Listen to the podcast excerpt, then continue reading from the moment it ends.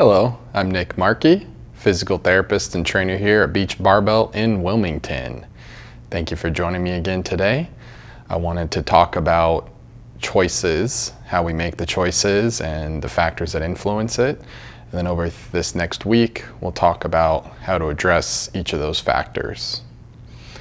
So, what makes someone choose between an option A or an option B? Let's say that an option A is something that is healthier, and option B is something that's maybe not so healthy. Well, there's a few factors. First, there's the internal, the genetic component that can maybe lend you towards one option or the other. There's also an experience and behavioral component that can push you towards one option or the other. There's environmental, so that's more of an external component. So, how the world is set up around you that can push you or nudge you towards one option or the other. And those are the main components that would uh, help you choose between an option A and B ultimately, each choice we make is usually exclusive.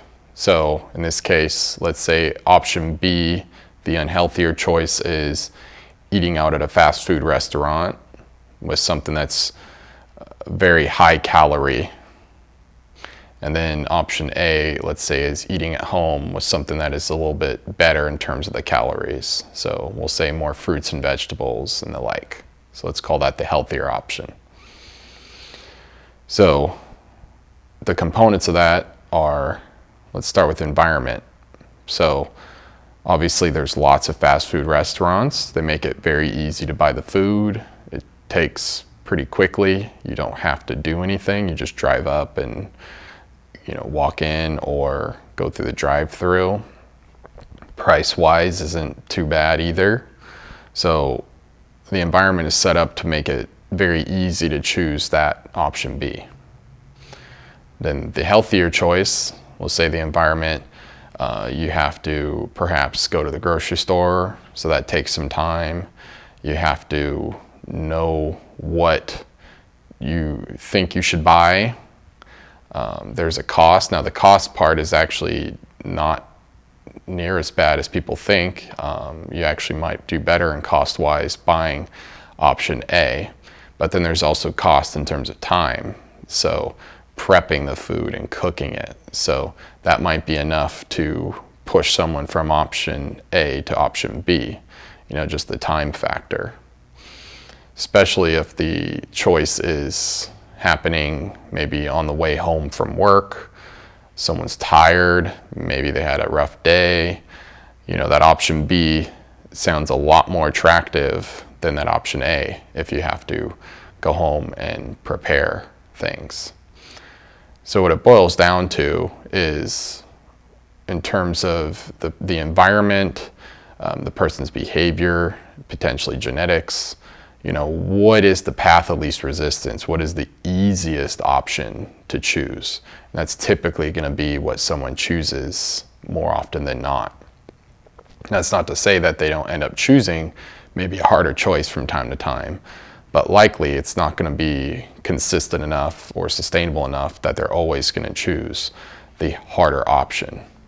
And I think this bears out in terms of health and activity where, you know, we have and at least in America, uh, United States, we have a lot less activity and uh, we have higher rates of obesity. So more people are choosing an easier option of doing less activity and eating foods that are quite a bit higher in calories than they need to to sustain.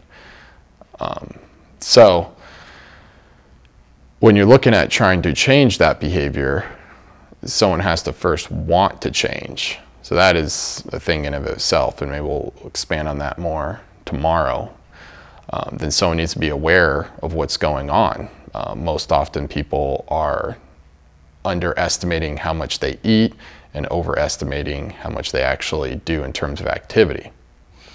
So you need to be aware of what's actually going on. And then, of course, when it comes to choosing option A or B, we have to affect those behaviors and try to make the option that we're trying to get to, let's say the healthier option, we have to try to make that as easy as possible and then try to make the less healthy option harder.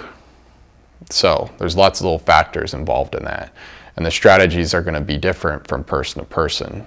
Um, and so that involves the experience and perhaps genetic component as well, and also that person's environment. So over this week, we're going to expand on each of these ideas to hopefully help people understand um, how to first become aware of what's going on, and then you know how to affect the different components that are involved in making a choice. So again, I'm Nick Markis, Beach Barbell Physical Therapy and Gym here in Wilmington.